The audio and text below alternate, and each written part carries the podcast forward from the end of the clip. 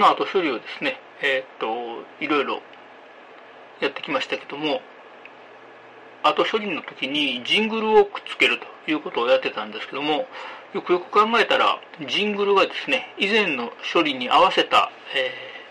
ジングルの、音量というかラウドネスの設定になってましたので、ちょっとジングルのところと音声のところの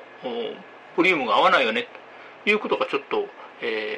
気になりだしましたので、今回はジングルを、同じような形でですね、処理して、